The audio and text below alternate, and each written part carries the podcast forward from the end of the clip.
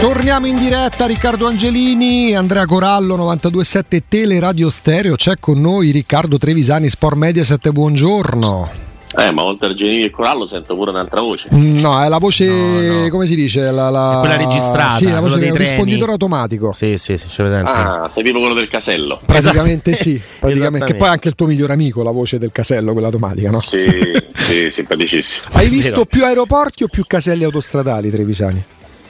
Eh, mi sa più aeroporti perché preferisco non usare la macchina. Non sei Bergkamp, insomma, che ti muovi no, attraversi l'Europa no, in macchina. Però il destro è quello, eh? Il piede destro è quello. Sì, sì, sì la qualità soprattutto. La, la, la qualità è che. Senti, ci siamo, già che ci siamo, uh, a me vengono in mente così da Chitto, Bergkamp e Henry. I calciatori che in Italia non sono andati bene, se non addirittura hanno fallito e poi si sono dimostrati straordinari giocatori. Roberto Carlos. Roberto Carlos fu un errore dell'Inter perché mm-hmm. non andò malissimo con l'Inter. Mm. Che ti viene no, in mente? Non andò fece gol le prime partite, non andò malissimo. E aggiungerei Bruno Fernandes, uno che Porca magari miseria, è passato un po' inos- inosservato. A Novara. E, Udine. A Novara, Udine, Samp, dove si vedevano buone qualità, ma insomma lo United ha fatto cose completamente di un altro livello, completamente di un altro pianeta. Può succedere, secondo me succederà sempre meno, nel senso che mm. il nostro campionato ora è più difficile fare male eh, e, e, con la conoscenza che si ha eh, dei giocatori anche attraverso internet e tutto, è difficile che tu prendi Henry e gli fai fare terzino. Sì, sì abbastanza è complicato. complicato oggi, no? Ecco, esatto. No, questo per dire che poi alla fine gente dice ah ma bisogna gli allenatori eccetera eccetera siccome hanno vinto ma non vuol dire niente gli allenatori anche se hanno vinto possono fare degli errori non è che c'è diciamo uno è per forza immacolato, intoccabile perché ha vinto. Carlo Ancelotti che penso sia universalmente riconosciuto, eh, se non lo è lo è da me, come l'allenatore più clamoroso della storia, eh, ha messo Thierry Henry a far terzino. Eh, mi piace, fanno, mi fate fanno. altri esempi clamorosi di top manager che hanno sbagliato giudizio, in quel momento non vedevano e poi quel giocatore è diventato, ecco, è diventato Henry? Eh, ma adesso che domanda è? Cioè, che se non è una cosa che uno fa a buffo, ah, uno beh, si dai, deve Eh, cioè, si, si, si, fa, si studia. Per esempio, per poi... esempio, Murigno al Chelsea non ebbe modo di intuire il talento di Salah. De Bruyne. De Bruyne stesso. Lukaku. Mm. Lukaku anche, sì. Guardiola che ha sbagliato. Dio, Guardiola mi sa che sui giudizi sui calciatori mi sa Ibrahimovic. che ah no no penso lì non è oh, un errore no beh, ha gestito, ha gestito buongiorno comunque... Righi Ciao Sgalopsi, buongiorno. Chiedo scusa, stavo con Bonucci al telefono. Gli stava a spiegare come stava... una lezione da mental coach. Sì. Bonucci gli stava facendo. Imparando football. Gli ho detto, dico, guarda, dico, non ti preoccupate, in questo momento, da mo che doveva succedere. Che... Te ci dovevi abituare. Ricky, tu lo sai quanto ti voglio bene, lo sai? No. Come no? Allora te lo dico, ti, ti, voglio un sacco di bene. Però, però su bene. Bonucci. A te che ti viene in mente, Calo? Eh? No, su. Errori di grandi allenatori che non hanno visto, non hanno saputo giudicare i giocatori che poi sono diventati fenomeni, campioni. Parlavamo da Ancelotti eh, Mazzone voleva festa al posto d'Aldairo. Ecco, eh. ecco. Eh. ecco. Ah, bravo, mi hai ricordato Carlo Sbianchi e Totti, bravo. bravo. per dire.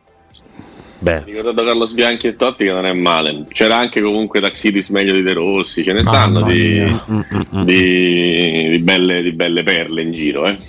Sì. Bradley, che poi non era manco malaccio Bradley per Pjanic, però magari... È poro Bradley, però c'era una differenza sostanziale sempre in quel piede destro no? mm. che, e, e, e, nella qualità. Hanno deriso, eh, caro Riccardo, sia il signor Angelini che il signor Ciardi, la mia formazione al fantacalcio. È stato ho un momento brutto. Qualcosa, ho sentito qualcosa, brutto. perché comunque non c'hai i nomi altisonanti, ma c'hai i nomi da competente, cioè nomi, capito? Da, eh, allora. da, uomo attento alle assistenze, mm. da uomo attento a, ai, ai, bonus, capito? Mi, però mi deridono di Dodò che hai preso Dodò con l'albero azzurro. Come quando ti dicono dai, però sei simpatico. Dai. È uguale.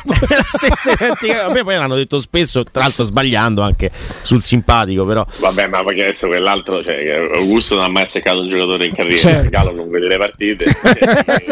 Lo sai che non, non ho potuto, non posso giocare al fantacalcio Righi perché non conosco i giocatori. gli, ha detto in difesa, gli ha detto in difesa metti Baresi. no, ma se ti applichi in realtà qualcosa vedi pure di, di, di football. Cioè, con fatica, ma capito? E uno me lo volevo prendere subito, Locosvilli. Quello gli piace proprio tanto. Ho visto quei 23 secondi. Ho visto La 23 guarda che- la secondi. guarda che a volte bastano. Ha visto la galoppata, sta questo galoppo, quindi galopeira. Eh, sì, sì, sì, ma ci sta. Però comunque non è male lo così, non è neanche, diciamo, eh, un Smalling, ma insomma non è, non è, un, non è un cattivo giocatore. La, la Cremonese ce l'ha qualche buon giocatore, tra cui quello che c'ha Corallo al Fantacalcio. Lo vedi? Eh, Eh, un altro da fantacalcio secondo me è Sernicola che è un altro che vede la porta e Vero. fa assist e si butta dentro cioè, cioè, tra l'altro credo che stasera per il Milan sia una partitaccia sia perché Ma come ci siamo giocati lo 0-4 col gol di Messia se noi? vabbè, questo che No, eh, ma non avete capito le regole, non, non- non è una partita facile, non è una partita facile per il Milan quella di oggi, non lo è. Non lo è perché manca Teo Hernandez che è il principale Ah, Vabbè, mica abbiamo giocato marcatore. No, però è il principale stantuffatore di situazioni, di, di, di- di- superiorità numeriche, di ripartenza, eccetera, eccetera. Manca Bomber vero davanti. Giroud? E, C'è Messias. Che è, che è squalificato appunto, cioè, continuiamo a dire cose neg- non, non positive e, e soprattutto secondo me c'è un, un fatto. Siccome stasera Leao non giocherà da titolare, No, eh? secondo me c'è una, proprio un- un- una gestione che non so se porta a quello che diceva Alessandro Ostini stamattina, cioè il Milan si sta provando ad abituare a un futuro in cui non avrà sempre Leao eh, o potrebbe non averlo più e quindi sta facendo dei- delle prove di eh, verifica di com'è il Milan senza Leao. Secondo me se, se è così comunque è sbagliato perché finché ce l'hai è giusto farlo giocare, ma soprattutto secondo me togliere Leao una partita in cui ti mancano Giroud e Teo Hernandez è proprio sbagliato, cioè è proprio una scelta sbagliata. Poi il Milan vincerà 4-0 e domani staremo qua a farmi un sacco di pernacchie, però per me è, un- è una scelta che non esiste, come quando vai sotto 2-0 a Torino e lo togli all'intervallo, cioè Leao non è come gli altri giocatori, non è che uno che prendi, metti tu metti, togli Leao, metti Orighi, Rebic, è la stessa cosa. Leao è un'altra cosa. Leao è un giocatore speciale, Leao è un giocatore troppo più forte degli altri. E al Milan di questo periodo, che già vince con lo Spezia a fatica quando Leao è in campo, Giroud è in campo e Teo Hernandez è in campo, secondo me a Cremona, senza Giroud e Teo Hernandez è un errore togliere Leao. Poi ripeto, può fare tripletta Orighi, due gol Messias, il Milan fa una partita facile e vince in carrozza, ma a Cremona Tu parli di parte la concetto. Lazio, non ha vinto in, corra- in carrozza nessuno Mm, e per me è proprio un concetto sbagliato far sì che Leao o passi il messaggio che Leao è un giocatore come tutti gli altri. Leao non è un giocatore come tutti gli altri. Cioè Leao ha già riposato 4-5 partite fa poi ha saltato è stato diciamo eh, tolto per una brutta prestazione nella partita contro il Torino all'intervallo secondo me troppo presto fermo restando che si era mangiato due gol e i gol se li possono mangiare tutti.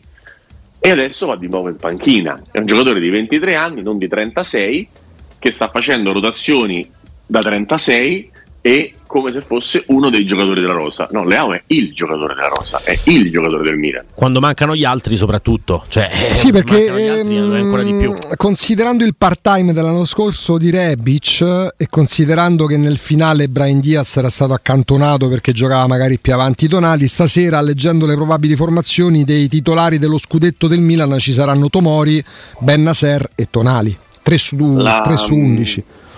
La formazione la so, quindi dimmi quello che dici che sono le probabili. Eh, Tatarusano in porta, Calulu, Kier, Tomori e Ballo Touré, Ben Nasser, Tonali, Messias, Bra- Brian Diaz, Rebic e Orighi. No, Esattamente.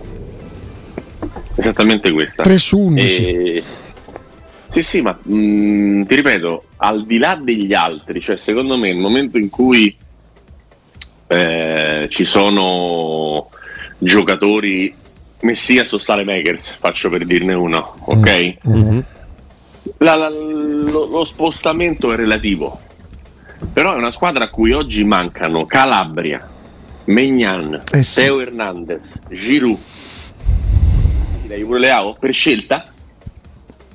Come se dovesse riposare. Cambiare, il tutto, cambiare tutto, l'attacto rispetto Ma ai titolari. Un'altra cosa mi preme sulle AO. Alessandro ha detto stamattina, e Alessandro lo ha detto evidentemente con cognizione di causa, quantomeno ha parlato con qualcuno. Il Milan è, è entrato nell'ordine d'idea che forse non ce la fa trattenerlo, Righi? Sì, ma eh, può succedere, può succedere se arriva uno con una valigia e gli offre 10 milioni all'anno, fai fatica a tenere Eh, come lo trattieni, certo.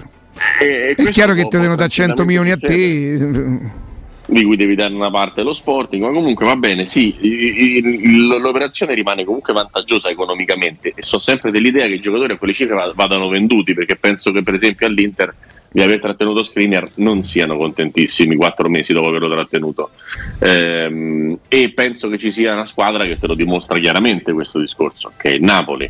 Tu vendi giocatori che hanno un- una richiesta, eh, come può essere Koulibaly o Fabian Ruiz, eh, rimuovi i giocatori che hanno fatto il loro tempo come Insigne e come Mertens, ricicli lo spogliatoio, ma qual è, la- la- qual è il segreto? Che devi avere pronto un piano, magari non da 5 minuti, ma da 5 mesi o da un anno, in cui sai già come andare a sostituire quel tipo di, di- di giocatori. Cioè, eh, mo- se c'è una cosa che non manca nel mondo sono i giocatori e se mentre fino a 10, 15, 20 anni fa potevi dire ma come lo vado a pescare un Giorgiano alla Dinamo Batumi o, o al Rubin Kazan oggi non c'è più questa cosa cioè, oggi ci sono i calciatori già pronti 2003, 2004, 2005 penso a Hendrik brasiliano del 2006 Eh. Cioè, i, giocatori, i giocatori stanno già tutti in rampa di lancio, già tutti li conoscono. Cioè il Napoli, Quaraschelia l'ha seguito tre anni. Tre anni. Righi, però, mentre nel, nel Brasile a te viene quasi spontaneo pensare di andare a pozzare nei campionati georgiani tre anni fa, che il ragazzo, il ragazzo ci aveva tre anni fa? Eh, Però sai qual è il 90. fatto, Calo? Che ci sono i- No, che è un lavoro e che qualcuno quindi è. Però dico, te deve Perfetto. venire proprio l'istinto da andare a vedere. Eh, ma Chi va a vedere qui i campionati, Tu Righi? devi avere uno scout, devi avere uno Sì, scout in certo. cui al mondiale under 17 Eh, scopri Parte e va, esiste- certo, sì. che sì, vai al mondiale under 17 e vedi i giocatori. E ti assicuro che te, te ne accorgi che Quaraschelia fa un altro sport rispetto agli altri, te ne accorgi, ma te ne posso, te ne posso citare un, un miliardo. C'ho un- per esempio uno, un, ragazzo che piace tantissimo a me, che credo 2005, se- forse 2004, ma comunque ehm, che si chiama Shel- Sheldrup, non riesco neanche a pronunciarlo, o, o, o Schieldrup, adesso la pronunciata non la so, che gioca nel Norcelland e che è un ragazzo che potrebbe essere 4 anni dopo Quaraschelia, cioè Quaraschelia è 2000, questo è 2004. Ed è già lì pronto, che sta giocando, sta facendo bene, se ne parla diciamo nel mondo di, di quelli che seguono i giovani. È un ragazzo, secondo me, che gioca in quel ruolo, che se il Napoli dovesse un giorno perdere Quaraschelia perché arriva qualcuno con la famosa valigia, sono certo che lo scouting del Napoli già sa che esiste Sheldrup e che se lo va a prendere a Norcelland magari a 15 milioni dopo aver venduto Quaraschelia a 100. Quindi oltre a fare più 85 magari si è preso un altro giocatore buono, poi magari non avrà la, riuscita di Quaraschelia, però quello che voglio dire è che i giocatori nel mondo ci sono, è pieno, è pieno. Mm. Qui nello specifico il, il norvegese è un po' è un po' Quaraschelia è un po' chiesa come genere di, di calciatore, però per dirti oggi che mm, lo conoscono in cinque, ti nomino lui, ti assicuro che, che non andrà a squadre diverse da Napoli, Borussia Dortmund, va a finire sicuro in una squadra di queste qui. Stai tranquillo che non, non- non lo prenderà la Juve che ha rinunciato a Holland, o non lo prenderà la Roma, o non lo prenderà magari il, eh, il Chelsea che li prende a 100 milioni già esplosi da altre parti. Ci sono sempre le stesse squadre che fanno sempre le stesse operazioni che le fanno sempre bene. Cioè, il Dortmund c'ha Mucon come squadra, ragazzi. No, Uno no, c'ha non- non mi- non mi fare 12 questi- anni che non si può guardare. Cioè, c'ha 12 anni Mucon No, e eh. fa centravanti titolare in Bundesliga, decide il derby con, con lo Schalke 04, fa gol in Cha- in Champions League. Cioè, purtroppo, se uno lavora bene, poi i, i risultati si, si vedono. E se uno non lavora bene, non- non si vedono. Nel caso però specifico del Milan, da cui siamo partiti, non è un lavoro fatto male, anzi sul mercato credo che sia la squadra che si è mossa meglio insieme al Napoli e i risultati le stanno dando ragione, ma siamo partiti dalla cosa di Leao, che per me non mettere in campo stasera è... Eh, tra l'altro... È una scelta sorprendente. Tanto è un turno molto importante questo infrasettimanale, sempre pieno di problemi, pieno sì, di... Sì, sì, il turnover quasi necessario. Senti, eh. Ricky, mh, mm, come Milano sta reagendo alle difficoltà di questi primi mesi italiani di Chetelare?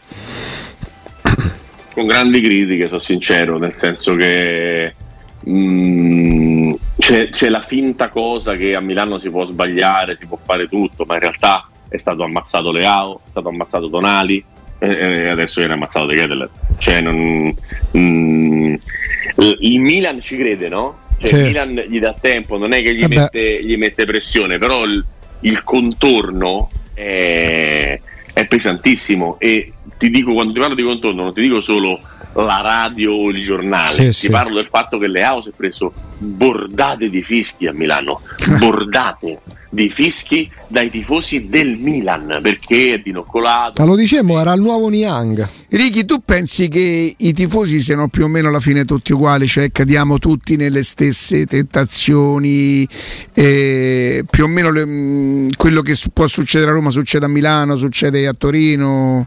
Sono, ci sono diciamo, le, le, le, le problematiche del, del, tifoso esistono dappertutto. Poi ci sono ambienti più semplici, ambienti più. più eh, io non parlo del Sassuolo, di questi paradisi. Eh, capito? Eh, ci sono dei posti dove tu puoi, puoi, puoi sbagliare, risbagliare, ci sono dei, dei posti dove tutti rinascono, no? pensa a Signori e Baggio a Bologna o alla Sampdoria eh, per Cassano, cioè, ci, sono de, ci sono delle squadre, le classiche squadre dove il giocatore in difficoltà va e si ritrova.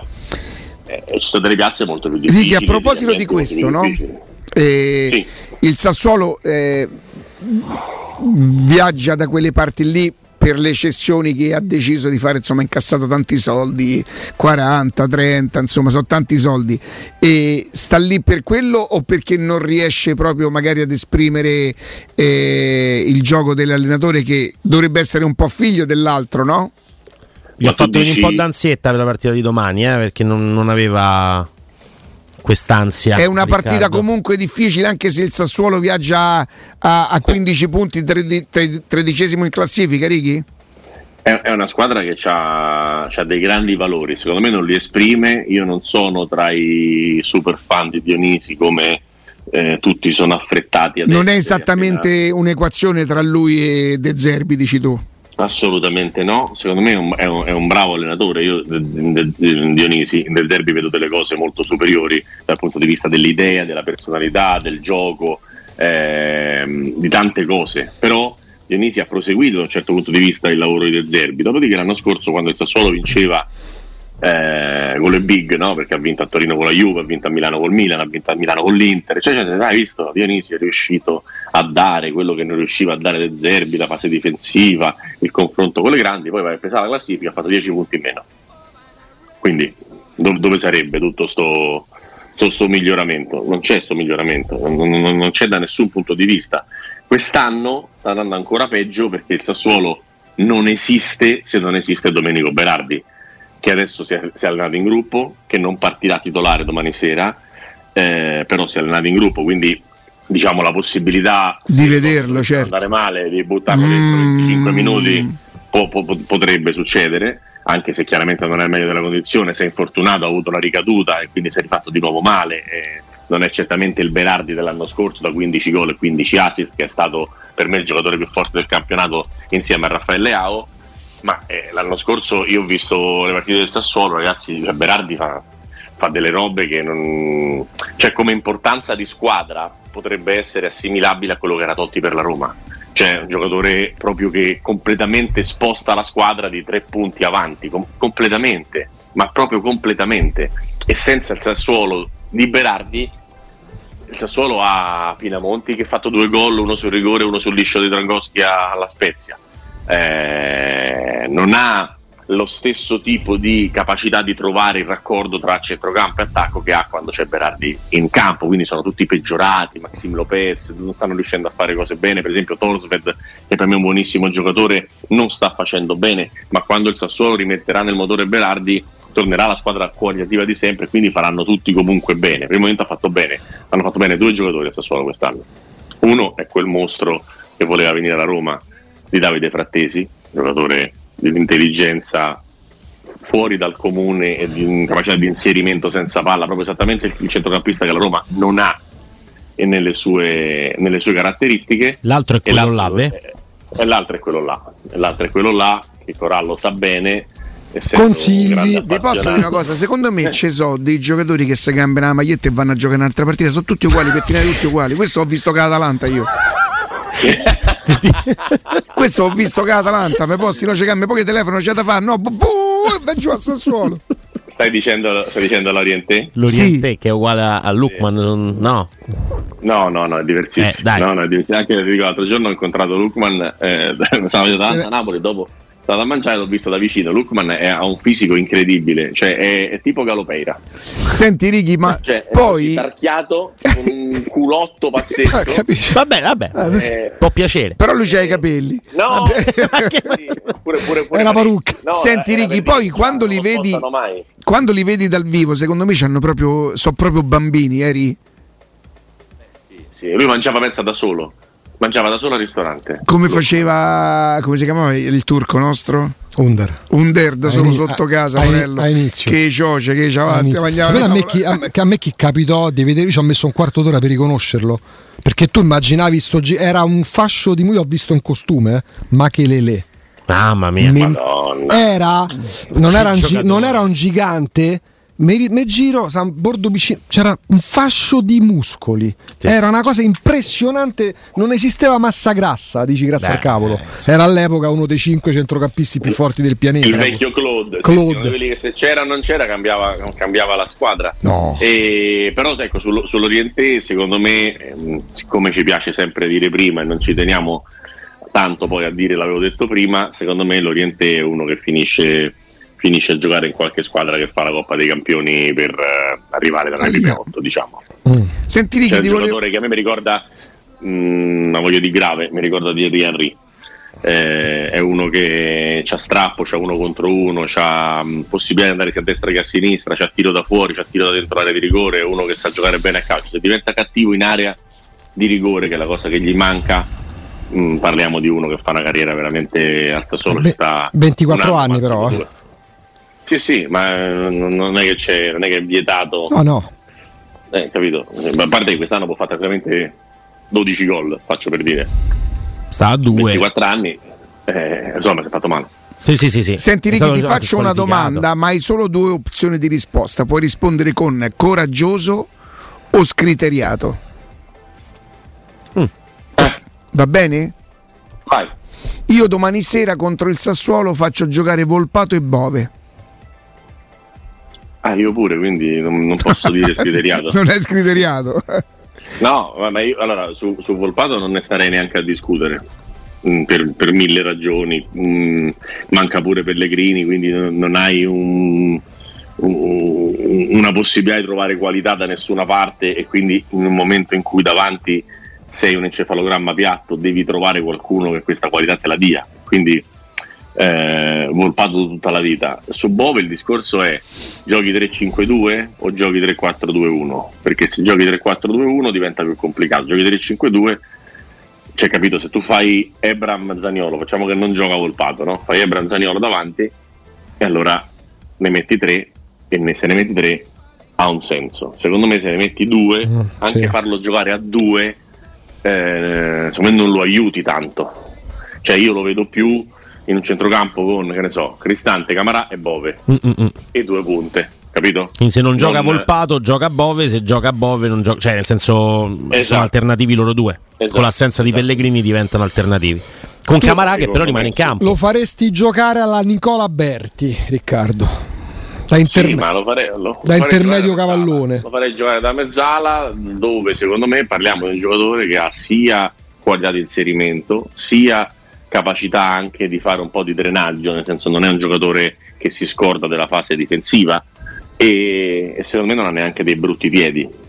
Mm, un giocatore che ha, che ha discreta qualità, sicuramente ce l'ha meglio di Camarà, eh, ma quello che ti può dare Camarà dal punto di vista dell'adrenalina e del, della corsa probabilmente non te lo dà nessuno nella rosa della allora la soluzione mi, pro, migliore se non giocasse Volpato ossia Zagnolo Ebram col centrocampo diciamo a 5 è, è uno tra Matic e Cristante con ai lati Bove e Camarà Così hai tu, teoricamente hai tutto. Perché così. Volpato Zagnolo Ebram sarebbe troppo? No, nel momento in cui si optasse se, per lasciare se Volpato fuori... noi, noi, pensiamo nel nostro immaginario che va a sostituire Pellegrini, ci sta Volpato? Sì, sì, no, no, partiamo dal discorso che ha fatto Riccardo, che se tu devi mettere eh, Bove nei due, perché hai Volpato, Zaniolo e Ebram, qualcosina poi ti manca a centrocampo. Mm, mm, mm. Cioè, o gioca Volpato o gioca Bove. Per Io l'assenza di Pellegrini. Sulla base di quello che ho visto domenica, eh, mi aspetto che giochi Matic. Pure io. Mi aspetto che giochi Matic con Camara. Volpato, Zaniolo Ebra. Mi colpisce una frase che dici Riccardo quando nomini pochi istanti fa, hai parlato di encefalogramma piatto e per carità, al netto delle lacune tattiche della Roma, della manovra, farraginosa, quello che vogliamo.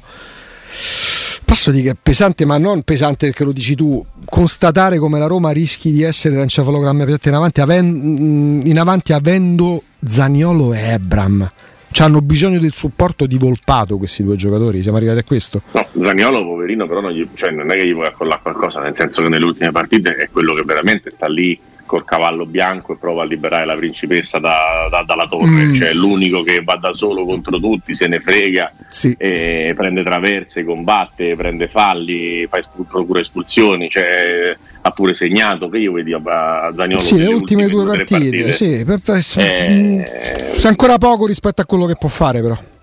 Sicuramente, sicuramente può fare di più e lo diciamo in considerazione della stima enorme nei confronti del giocatore. Io credo che la Roma possa fare di più sotto eh, il profilo del, della qualità e delle opportunità che, che, gli possono essere messe in mano ai giocatori che ha la Roma. Dopodiché, come per me ha delle colpe l'allenatore nel non darle un gioco, ha, ha delle colpe eh, straordinarie che poi non riesce a mettersi in condizioni neanche quando queste palle gol ci sono eh. di, di, fare le cose perché possiamo dare eh, tutte le colpe al non gioco del fatto che Roma abbia fatto 16 gol in campionato in 13 giornate e siamo d'accordo. Dopodiché esiste anche la capacità di trasformare quello che tu hai in eh. Una, una, un'opportunità da gol, perché se Fagioli ha fatto i stessi gol di Ebram c'è un problema, c'è, c'è un problema. No? se, se, Smalling ha fatto più gol dei, dei, dei, dei, vice attaccanti della Roma, eccezione fatta appunto Smalling, ha fatto più gol di Zaniolo, di Ebram, eh, c'è un problema. Anche perché Mourinho dopo Roma-Napoli parlò delle mezze occasioni, che un po' di tutto e niente praticamente. Però molto spesso le, le mezze occasioni che non si tramutano in occasioni, sì, sono senza dubbio figlie pure della manovra farraginosa, ma pure delle scelte sbagliate dei giocatori. Palla a piede non no, deve imboccarti l'allenatore. Ma infatti non c'è, non c'è nel discorso che stiamo facendo un mono responsabile, cioè non è che la Roma va male, come dicevo anche ieri sulla questione Bagnets, non è che la Roma perde il derby solo per i Bagnets. Il Bagnets fa un errore grave, ma non è che in 90 minuti è previsto che il portiere avversario faccia lo no, ma c'avevi, non so, quanti minuti, 70, 60 minuti per recuperare. L'ha fatto Provedello lo spettatore, l'ha fatto Meretto lo spettatore, cioè non è che il portiere avversario deve venire all'Olimpico e fa lo spettatore, ce ne sono già 70.000, lo stadio è pieno, quindi non c'è bisogno di un altro che venga a fare il teatro con i guanti lo spettatore. Quindi la Roma ha delle colpe strutturali gigantesche del fatto che calcia in porta con la, con la um, lentezza e con la pochezza di una squadra di bassa classifica e queste sono le colpe strutturali e queste sono le colpe del manico, cioè dell'allenatore. Dopodiché Dopodiché, qui non parliamo, io non discuto neanche le mezze occasioni, discuto proprio le occasioni. Cioè non discuto che Ebram sulla sventagliata che gli arriva in area alla fine della partita non riesce ad agganciare, perché sarebbe stato un aggancio mostruoso. Però discuto che il primo tiro che fa dopo un minuto potrebbe essere fatto con maggiore cattiveria e incisività, o che l'occasione che ha con l'Atalanta potrebbe essere messa in porta, o tutta una serie di, di, di palle gol come col Verona cioè, la, la, la, palla gol col Verona viene figlia di una bellissima azione. È una palla gol che tu salti il portiere, segni a porta vuota di piatto, non succede niente, non c'è nessun tipo di, di, problema. Quindi, tolte le, le, le, le, problematiche strutturali e le colpe dell'allenatore, entriamo nei discorsi dei giocatori, che sono nelle scelte a volte di Zaniolo che ha avuto nella parte iniziale, specialmente di ottobre, di quando non riusciva mai a fare la scelta giusta fuori dall'area di rigore, dentro l'area di rigore dagli errori sotto porta di Ebra, dal fatto che Belotti non riesca a ritrovare quella fisicità e quel dominio che aveva quando era al Torino, dove gli lanciavano una palla da 70 metri, la buttava giù, ne faceva altri 30 e calciava in porta e a volte faceva pure gol. Eh, ci sono una serie di problematiche individuali dei giocatori che sicuramente sono favoriti dal, dal non gioco e, dal, e, dalle poche opportunità, ma poi ci stanno pure le colpe dei giocatori, perché mica, cioè, mica gli allenatori vanno in campo, eh, ragazzi, gli allenatori preparano le partite danno una carica, danno un'idea di gioco o non la danno, ma comunque fanno un lavoro dietro le quinte e poi dopo ci sono i giocatori. Come quando vincono, esattamente anche quando non vincono. Senti Ricky, eh, dopo Udine l'allenatore, io, io sinceramente condivisi quel pensiero, no? meglio perdere una partita 4-0 che 4-1-0. Poi c'è Atalanta-Roma, Roma-Atalanta 0-1, Roma-Napoli 0-1, Roma-Lazio 0-1. Ma infatti era una cazzata ma era chiaramente una cazzata, non vuol dire niente perdere 4-0 è meglio che perdere 4 volte 1-0, è una cosa che non ha nessun senso. Ma, co- non, non ma così, così, in gambatesa no, sei no, entrato. Fioretto, oggi ha preso no, quello. Ma, ma no, ma, non è, ma è una frase, è un modo di dire, no? è un modo di dare un titolo a una cosa, ma non ha nessun senso. Che, che frase è? È bello perdere 4-0 perché no, chi ti stabilisce che perdendo 4-0 poi non perdi 1-0 con l'Atalanta, 1-0 con la Lazio, 1-0 con Napoli? Chi l'ha stabilito? Infatti hai perso 1-0 con l'Atalanta, 1-0 con la Lazio, 1-0 con Napoli. Eh, ne manca una però. E ci saranno pure i 4-1-0, così a, a, a, conferma della cosa che non ha nessun senso. E Questo soprattutto visto che l'hai citato visto che hai citato questo è Luis Enrique? Sì, sì, sì. questo è una cazzata. Eh, eh, eh, sono d'accordo, sono d'accordo Lucio. Eh, il concetto è a Udine, ricordo che in campo c'era Paolo Di Bala, Lorenzo Pellegrini eh, sì. e la Roma praticamente al completo. Questo per dire che non è che se tu perdi c'è sempre da andare sull'assente, perché c'erano i presenti e hai perso 4 a niente con l'Udinese. Così come c'erano a Torino con la Juventus, così come c'erano eh, in altre circostanze. Quindi non, non c'è bisogno di andare a tirar fuori le assenze per giustificare l'assenza di qualità. L'assenza di qualità è di 19 partite. La Roma gioca male, non c'è discussione su questo. Quindi non, non ci buttiamo sugli assenti, sugli arbitri. Sulle... Come gioca la Roma? Male, molto male. La classifica è buona? Sì, la classifica è buona ed è l'unica cosa buona perché per il resto ci sono giocatori involuti, c'è un gioco che non esiste, ci sono squadre che tutte quante quelle con cui la Roma sta giocando che hanno qualità migliori tranne la Juventus dal punto di vista della qualità di gioco, quindi sei in una situazione di grande difficoltà. Miglioreranno le cose con Wainaldon, Bala e Solbakken? Sicuramente miglioreranno, ma nel frattempo mentre migliorano i giocatori che nel tempo dovrebbero migliorare, c'è bisogno di migliorare anche la qualità di gioco della squadra. C'è bisogno di vedere c'è l'azione di Salerno su cui prende il palo di Bala o l'azione di Verona su cui prende il palo Ebram. Ce le ricordiamo come dei miraggi, come delle cose stratosferiche perché le abbiamo viste talmente di rado che ce le ricordiamo istantaneamente. Non è che ti ricordi tantissime altre situazioni nelle quali hai visto qualcuno costruire e portare i giocatori al, al tiro in porta. Ripeto, ci sono le colpe dei giocatori, ci sono le colpe dell'allenatore, è bene che ci si guardi in faccia e ci si trovi a, a, a portare avanti una soluzione, perché altrimenti rischia di diventare eh, un, un, cane che si morde la coda. L'allenatore dice mancano i giocatori, i giocatori sanno che comunque hanno mezza occasione a partita e quindi dicono ah ma io ho l'alibi perché ho solo mezza occasione a partita e tutti quanti hanno sempre un alibi. Perché invece non si fa una bella operazione via gli alibi e, e si gioca a calcio che mi sembrerebbe invece molto più utile per la Roma, per l'allenatore e per i giocatori da fare? Poi c'è pure chi gioca a calcio e cerca alibi allo stesso modo. Eh, vorrei farti una domanda, eh, certo che la risposta è, è, quasi obbligata, però conoscendoti poi conosco la tua, la tua onestà intellettuale.